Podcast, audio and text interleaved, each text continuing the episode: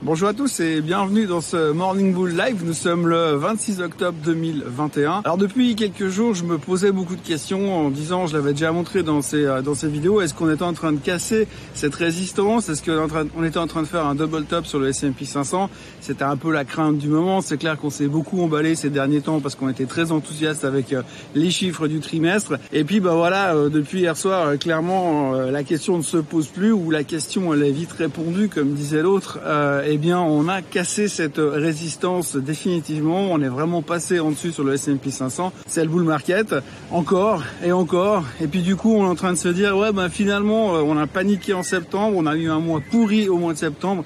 Et ceux qui sont restés dedans et qui ont cru encore, eh ben finalement, ils se retrouvent fin octobre avec la période des crashs qui est en train d'arriver gentiment derrière nous en se disant eh ben voilà on est au plus haut de tous les temps c'est des records sur records la techno s'envole à nouveau dans différents secteurs tout va bien, c'est formidable et tous les problèmes sont oubliés, en tout cas pour le moment.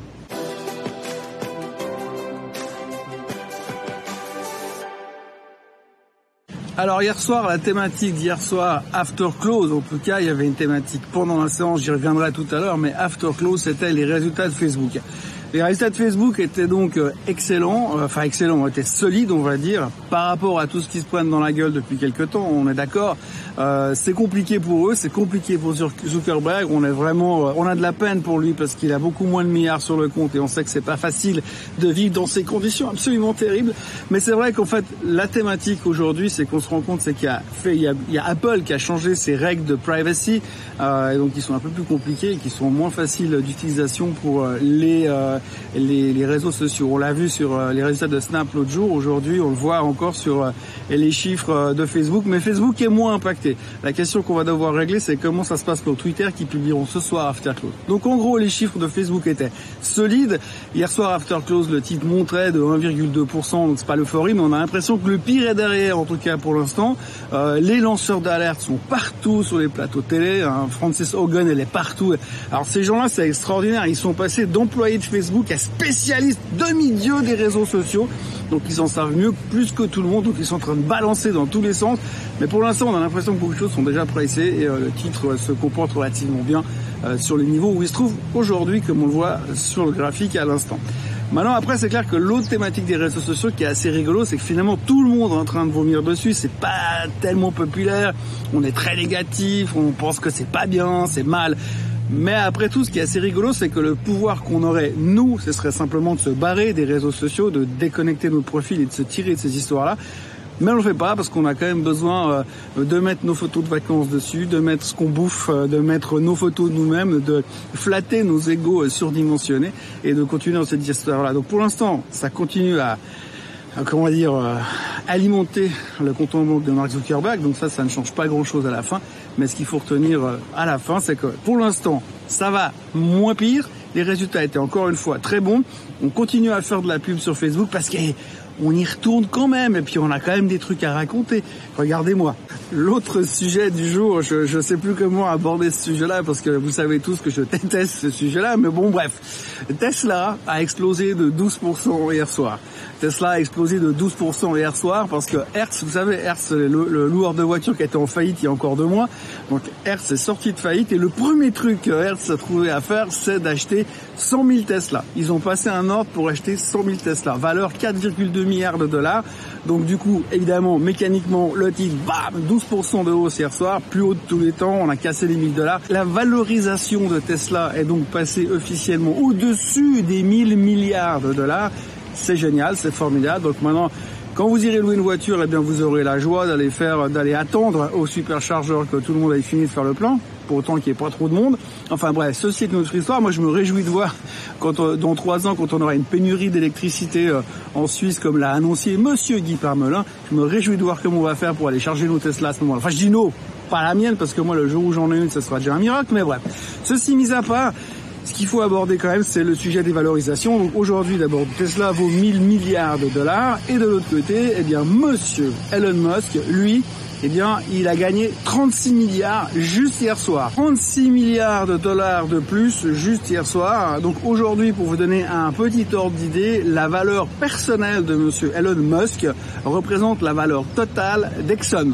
Exxon, la compagnie pétrolière, qui eux vendent de l'essence pour les voitures qui sont pas électriques. Donc voilà, grosso modo, une marque de voiture qui vend un million de voitures par année, eh bien, euh, elle vaut 1000 milliards de dollars. Alors moi, j'ai, comme personne n'en parle, j'ai quand même juste ramené deux trois choses un peu à la réalité. Alors j'ai pris deux trois chiffres avec moi. Si aujourd'hui on regarde la capitalisation euh, de Volkswagen, qui vaut, qui représente quand même Volkswagen, Audi, Skoda et Porsche, euh, ça représente 126 milliards de dollars. Si on regarde la capitalisation boursière de BMW, qui représente BMW et Mini, ça vaut 57 milliards. Daimler vaut 87 milliards de dollars. Donc la question qu'on peut se poser aujourd'hui, c'est qu'est-ce que vous voyez le plus sur la route aujourd'hui? Parce que moi, je suis, j'ai fait un peu de route hier et je me suis rendu compte qu'il y avait quand même beaucoup plus d'autres voitures que Tesla sur la route. Bref, pour ceci dit, une autre histoire. On peut regarder encore autre chose, les PI, le price earning. Comment est-ce qu'on valorise une société par rapport à ses résultats et par rapport à son prix? Aujourd'hui, le price earning de euh, Tesla, sans rentrer dans les détails de ce qu'est un price earning, aujourd'hui le price earning de Tesla est de 300. Et puis le price earning de Volkswagen, il est de 7.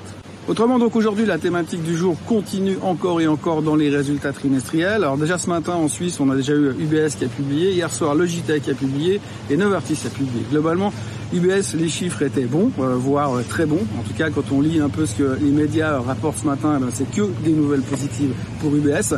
Explosion du wealth management, masse sous-gestion qui augmente, tout va bien. Ils vont annoncer un changement de stratégie au mois de février. Mais enfin, pour l'instant, tout est en, cours, tout rigole, tout se passe bien au niveau de l'UBS. Les chiffres étaient bons, le trimestre était bon. Novartis, on va dire que c'était coup-ci, c'était un petit peu beauf-beauf, c'est dans les attentes, mais il n'y a pas de quoi s'exciter non plus. Euh, c'est pas extraordinaire mais ça va. En même temps, vu où elle se traite aujourd'hui, on imagine assez mal comment ça pourrait être pire. Et puis pour terminer, ben Logitech, hein, Logitech s'est fait défoncer depuis quelques mois parce que tout le monde l'a downgradé, tout le monde l'a révisé à la baisse, tout le monde a dit qu'il y aura un ralentissement.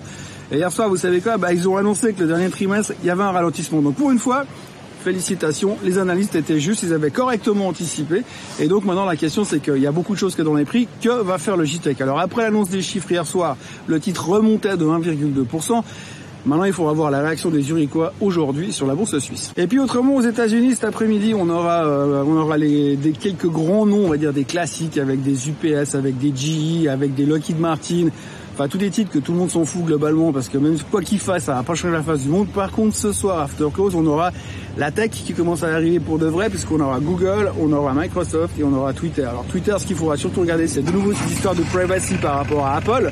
Et en fonction de ce qu'il nous annonce, eh bien, on pourra se poser des questions euh, sur la suite des événements au niveau de la tech. Mais en tout cas, on devrait avoir des bons chiffres chez Microsoft, des bons chiffres chez Google, parce que de toute façon, comme d'habitude chez Google, personne n'arrive à les comprendre ou les interpréter. À noter encore qu'il y aura Robinhood, Robinhood, la boîte de cinglés qui traite comme des fous avec zéro commission, et puis euh, Texas Instruments. Donc voilà, maintenant on est vraiment parti dans les chiffres de la tech.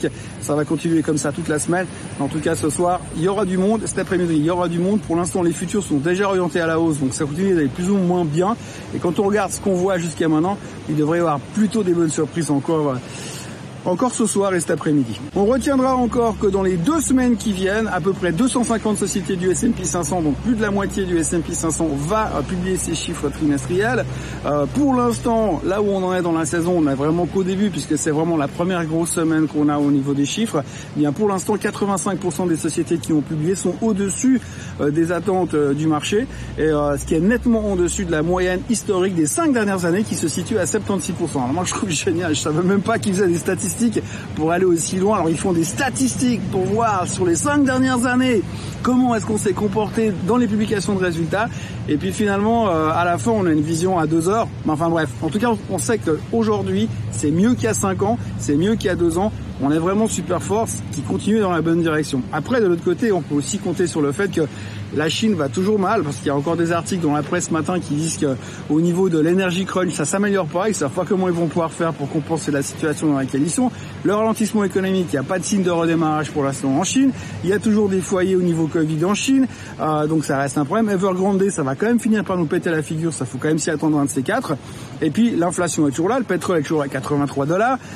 C'est toujours aussi cher de faire le plein d'essence. Donc par rapport à ça, il y a encore des risques qui sont bien présents et qui risquent de nous retomber dessus. Mais pour l'instant, on est vraiment concentré sur les chiffres du trimestre qui sont juste exceptionnels. Et Tesla qui vend des voitures comme des petits pains. Les petits pains que je vais d'ailleurs devoir aller acheter euh, maintenant tout de suite. Côté crypto, brièvement, ça continue à aller plutôt pas mal. Le Bitcoin consolide parce qu'après son record de la semaine dernière avec l'émission de l'ETF Bito, il est revenu sur les 60 000. On l'a vu plusieurs fois, il a testé les 60 000 pour essayer de casser et retourner à la baisse. À chaque fois qu'il est revenu sur les 60 000, on a vu beaucoup d'acheteurs qui sont venus massivement acheter du Bitcoin à 60 000 dollars. Donc on peut dire que pour l'instant, il y a un support technique assez intéressant à ce niveau-là. Et de l'autre côté, on a l'Ether aussi qui est en train de tester ses plus hauts historiques dans la zone des 4200, 4300. Donc dans cette zone-là, il, continue à grimper un petit peu tous les jours. Si on arrive à passer les 4300 dollars contre euh, sur l'Ether, eh bien il y a de fortes chances que ce soit un breakout aussi important au niveau historique, au niveau de la blockchain. Après, on pourra reparler du, euh, de l'Ether à 40 000 et puis euh, du Bitcoin à 100 000 d'ici Noël. Parce que je rappelle quand même que Noël se rapproche et qu'on doit aller à 100 000 d'ici Noël. Je termine avec la question du jour que je vous lis. J'ai acheté des actions Cassiopeia, euh, Skin, symbole Skin, juste avant leur fusion avec Cosmo Pharmaceutical, symbole COPN, euh, suite à quoi le titre est forcément descendu. Le deal qu'il propose est d'échanger une skin pour 0,467 COPN.